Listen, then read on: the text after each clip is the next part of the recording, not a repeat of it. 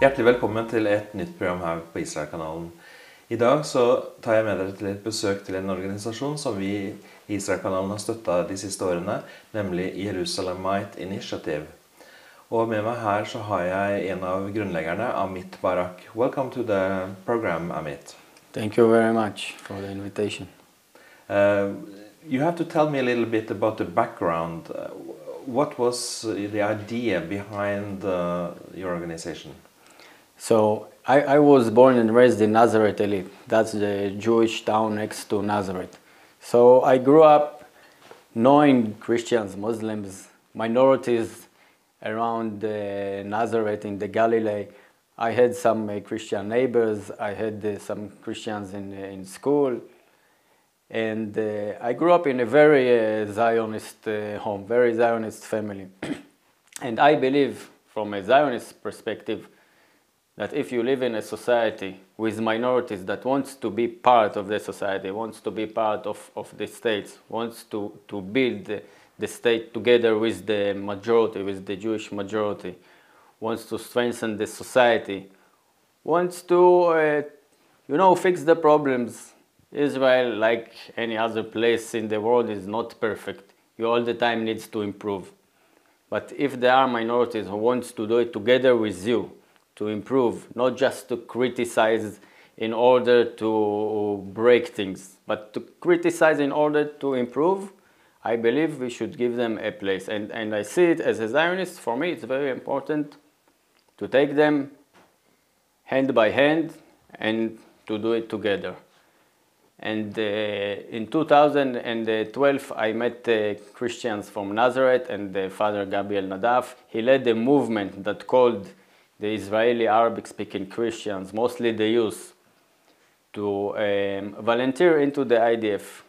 Arabic speaking Christians in Israel, like uh, Arab Muslims, they are not obligated by law to serve in the IDF. They can volunteer if they want, but most of them didn't. Most of the Christians uh, didn't, just around 30 35 uh, every year. That's it. Out of 1800 that finish, that graduate high school. And in 2012, Father Gabriel Nadaf with a few other uh, Christians uh, officers, um, they made a loud and, and clear uh, call for Christian youth to volunteer to the IDF after they saw the persecution and actually the genocide against Christians, mostly in Syria, and Iraq, but also the persecution against Christians in uh, Egypt, also in the Palestinian Authority, they decided that Christians should take a stand, a clear stand with the state of Israel, with the society, and they said this is our homeland. We, we were born here, we, we are growing up here, we should take part in defending Israel. Looks what's happening with our brothers and sisters all over the Middle East. So we should stand with our uh, uh, brothers and sisters, with the Jewish people, with the Druze, with the Cherkessians that serves in the IDF. And we should take part in defending our state, our homes, our churches. And um, I, I, I, heard about it and uh, I began to help Father Gabriel Nadaf and, and his, uh, his people, and I became the project manager of his organization. Yeah. Wonderful. Uh, so, but Israel is, you know, one democracy uh, with, uh, I mean, you regard the Christian minority, you don't suppress them here. Uh, but when you go to the Arab world, a lot of bad things has happened to to the Christians, as, as you say we when, when we saw what ISIS did, you know, to they were you know just killing Christians, uh, and many Christians have left already from the Middle East. Lebanon was a Christian country uh, a few decades back, but what is it today? Uh, and you also see from Bethlehem, a lot of Christians are leaving from that place. Uh, what is the situation here in Israel when it comes to to uh, to the, the, the survival of the, the Christian minority? So, since 1948, when uh, Israel was established, the Christian community in Israel uh, is growing all the time, all the time growing. They live insecure in a, in a democratic state, open uh, society, we can say. They have freedom of worship, security, everything. You can find Christians in the judges in the Supreme Court. You can find Christians director of hospital, in the academy, in sport, in the culture, high tech. In every aspect of the labor market and, and of the Israeli society, you can find the Christians. But they all did it as individual, as their own career. The change that Father Gabriel brought was that they, they do it, they integrate, they do all that, but as a, as a collective, as a Christian community, as Christians first, as Israeli Christians. And, and that's, that was the change, not only as individual, as Israeli Christians. This is the change that, that takes stand with the, with the state of Israel.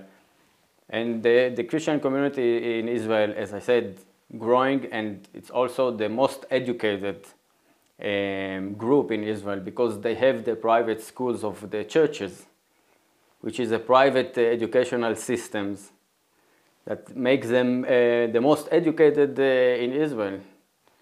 And, and they have, uh, they have a good life. Most of them have good life in Israel, unlike around us in the early 20th century, the Christians in the Middle East used to be about 20% of the population. Today there are only 4% left.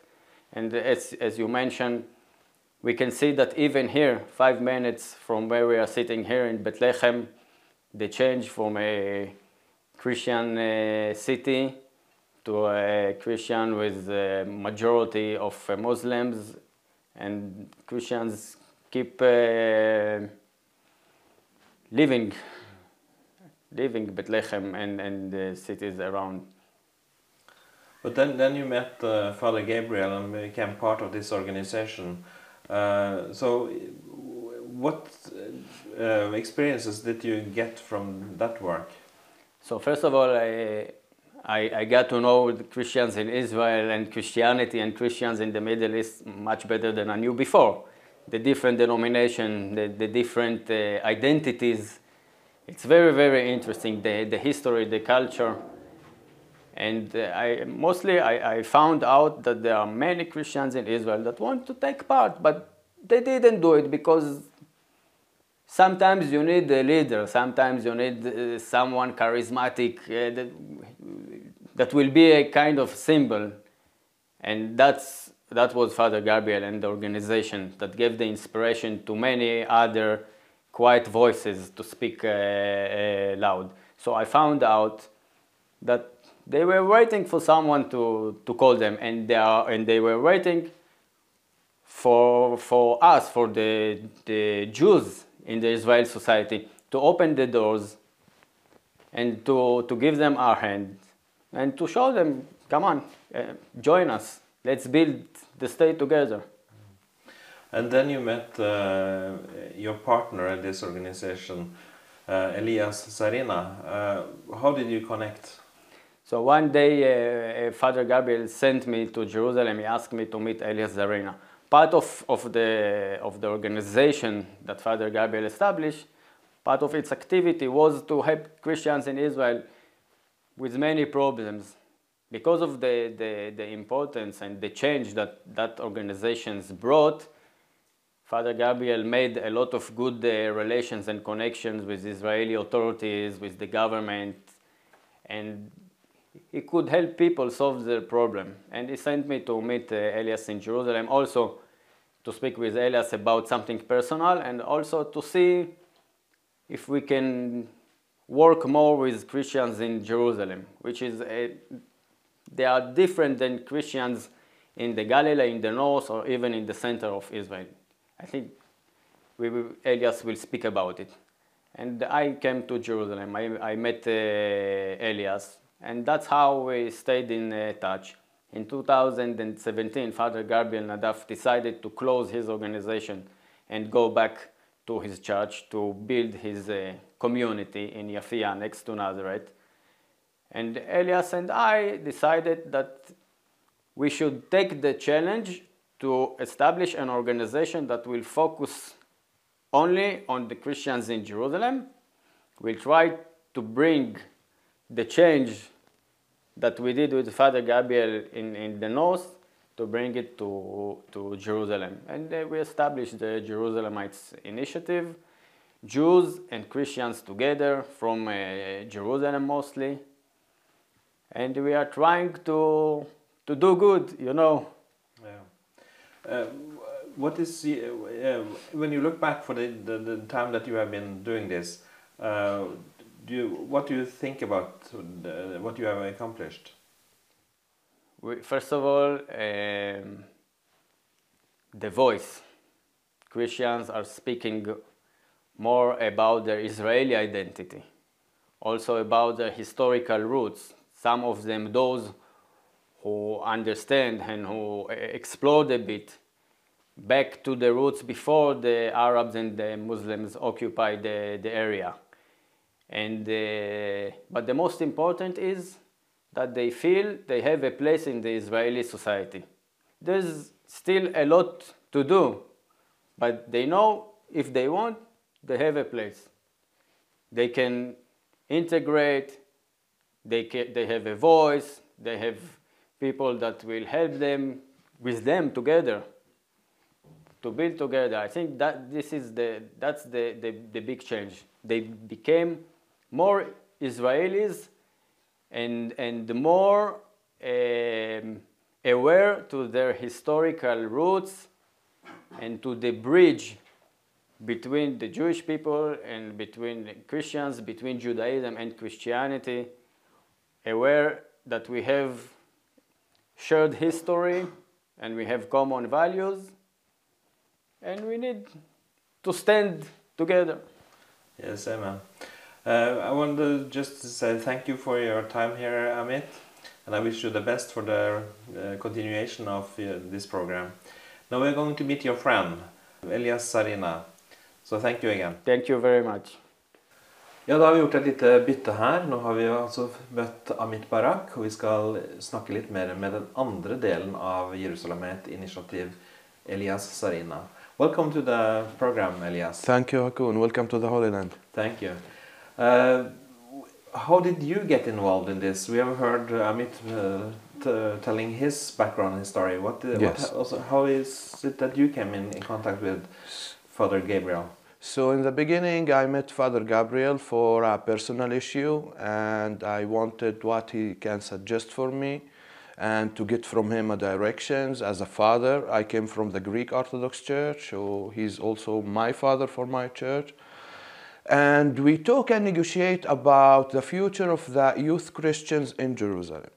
And he decided that it's better to meet me and Amit, because Amit is living around Jerusalem, near to Jerusalem, and to try maybe to establish a department which is connecting with the forum for Gabriel Nadaf at that time, uh, for Jerusalemite community, for the Christian in Jerusalem, to try to help them as much as we can because it's a major and it's a big challenge in Jerusalem, especially that the Palestinian Authority and the Palestinian ideology and the Arab ideology is still very high level in the East Jerusalem and the youth just getting a lot of uh, pressure from that side not to integrate on the Israeli society.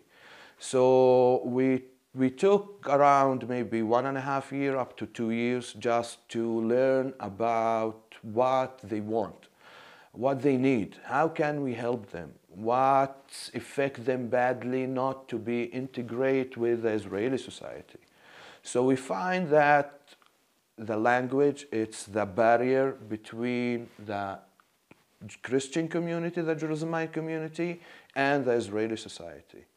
So we started to plan how can we give them educational and give them more education about also their roots, about the roots of the Judaism and the connection between the Judaism and the Christianity. Unfortunately, I came from a Christian church school, which is called Talita Kumi. It's Evangelical Lutheran school next to Jerusalem. And also the churches inside Jerusalem, they have a lot of schools. Most of them they have, for the Catholic it's more. The Catholic maybe they have more than five schools in Jerusalem. All those schools, it belongs to the churches, but they still using the Palestinian educational material for their students, which is effect so bad on the youth, the Christian youth, that all the information about the connection, the roots of Judaism and Christianity, it's hidden from us. What I learned that Jesus was a Palestinian. When I read my Bible, I figure out that he was a Jewish, he's the Messiah of the Jewish people, he came for the Jewish people, he learned in a Beit Knesset for the people around the Galilee and the Samaria and Jerusalem, Judah.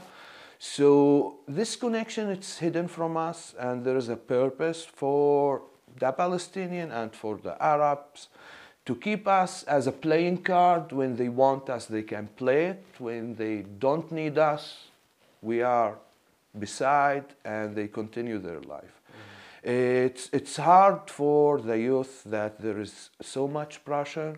They want to integrate they want to serve a national service military service police service but unfortunately, this pressure just makes them decide to be natural, not to belong to this side or to other side, and to be in the middle, and just to buy their peace. And this is why we start to act to, there is a motivation on the youth that they see their future with the Israeli society. It's a closer mentality for the Christians and the Jewish, they are the same mentality. The mentality, by the way, of the Christians in Jerusalem and even in Bethlehem and the Palestinian Authority area, it's more Western mind, it's more uh, Western uh, mentality. Uh, so this is, was the first step for the connection that we provide them a Hebrew course. Uh, we made it for the last four years. Uh, this year, 2020, we will continue the last year uh, uh, Hebrew course. We made it on the Zoom because it was the COVID pandemic. And we will continue also this year after the Easter and the Pesach. We will continue the second uh, level. Uh, it's important to learn them also not only the language. We should learn them also the culture we but the but the, lang the language is you know what actually binds uh, together the society. And if you cannot speak the the, the exactly. language of the society then you are outside of the huge community right? For me what i what i told all the youth in jerusalem your key to enter the israeli society it's the language. There is a virtual barrier. It's only a virtual if you speak the language, you can integrate and you are most than welcome as a Christian in the Israeli society. We have a lot of uh, opportunity to succeed uh, and to make our dreams real because it's a democratic state and we have a right for worship and the right for anything that you want it you can have it under the law so if you look just for the neighbors here, by example, Jordan, Syria, Lebanon, it's not the life, the same life for the Christians in Israel. It's much difficult, uh, especially the last decade, the last 12 years. Uh, a lot of, uh, it's kind of genocide for the minorities in those areas like Syria, Lebanon, Al Qaeda, Daesh, ISIS, all those radical terrorist organizations just affect on the minds of the local Christians in Israel. We need to defend our historical monuments, our churches, our monks, our convents, our families, our children. So the only way to defend ourselves it's to be hand to hand, shoulder by shoulder with the Israelis, Jewish people, because we have the same roots. The Christianity came from the Judaism. They are the roots, we are the tree. So this will must continue forward all the time. Because if we are not unity here, hand by hand, all, all the neighbors around us just want to destroy us. So it's not only they want to destroy the Jewish people. They want also to destroy and to finish also the Christians. Because for them, for their ideology, we are a kufrim. Kufrim that you are not belongs to their religion, you are different, so you should be killed. You actually learned this the hard way because you, were, you weren't grown up with knowing the Hebrew language yourself, right? That's right. It took me more than five years to learn the Hebrew language. When you were grown up? Yes. Uh, I will back to my school. My school, in the beginning, they used the Jordanian uh, educational material. And after Oslo agreement with the Palestinian Authority and Israel, and the Palestinian Authority just come inside the West Bank, Judah and Samaria, they start to provide their educational material, which is not really far from the Jordanian material. And it's not including, even in, in schools in Jerusalem, the Hebrew language. So I finished my university with the first degree in uh, hotel management and tourism. And I start my first year to work as a dishwasher because I don't have the language. I cannot be in a connection with my colleagues in the work. So I start to learn myself. I start really to give time because I figure out that it's important. Without the ski, without the language, I will find myself not working and jobless. And this is what effect on the Christians to leave the Holy Land and find another place to live, like South America, Canada, Australia, Europe. So this is really very bad. If they know Hebrew, they have a chance to really integrate and to succeed. And what told you my colleague Amit about the Christians, we have the chance here. He told you about a supreme uh, on the court, a hospital manager. We have a lot of sections that we could succeed in it. But for the Christians, there is no address, there is no association or organization that established to help them. Uh, what I also find interesting is that you and uh, Amit actually connect together. That's right. With a Christian Arab and an Israeli Jew coming together to help the Arabs integrate better. Here you just touch a very sensitive point. It's a fake terminology to say about the local Christians here in Israel that they are Arab Christians. We are Israeli Christians speaking Arabic. If you back to my roots from where I came from. I know at least 10 generations back here, my family. We are, as a Greek Orthodox church, I belong to this church again, I'm saying, we are the continuous, the continuity of the Byzantic Empire or Byzantic Church which is we are here as the local Christians, we are the first Christians that they believe in Jesus at that time that he's the Messiah. So on the 7th century, the Islamic occupation came from the south, from the Gulf area now, and they start to occupy all the Middle East and they even get to, to Spain now. During that time, from the 7th century until the Ottoman Empire, which was before 200 years, 150 years from now, it effect on the language. We lost our original language, which is, was Hebrew and Aramaic. We, we also lost our traditionals, our heritage, and a lot of holidays that we celebrated as Christians with the Islamic Arabic vision that the culture just mixed. And at that time, when the, the Islamic came and occupied this land, there was for you, for un-Muslims, as Jewish or Druzi or Christian, only two choices. The first choice to pay tax monthly or yearly, and you can keep your religion. If you don't have money and you are poor, you need to convert to change your your beliefs and your religion to Islamic to a Muslim religion. Yeah. This is why you can see here in the Holy Land a lot of families that they hold the same family name, the same surname, and part of them they are Christian, part of them they are Jews, and part of them they are Christ, uh, Muslims.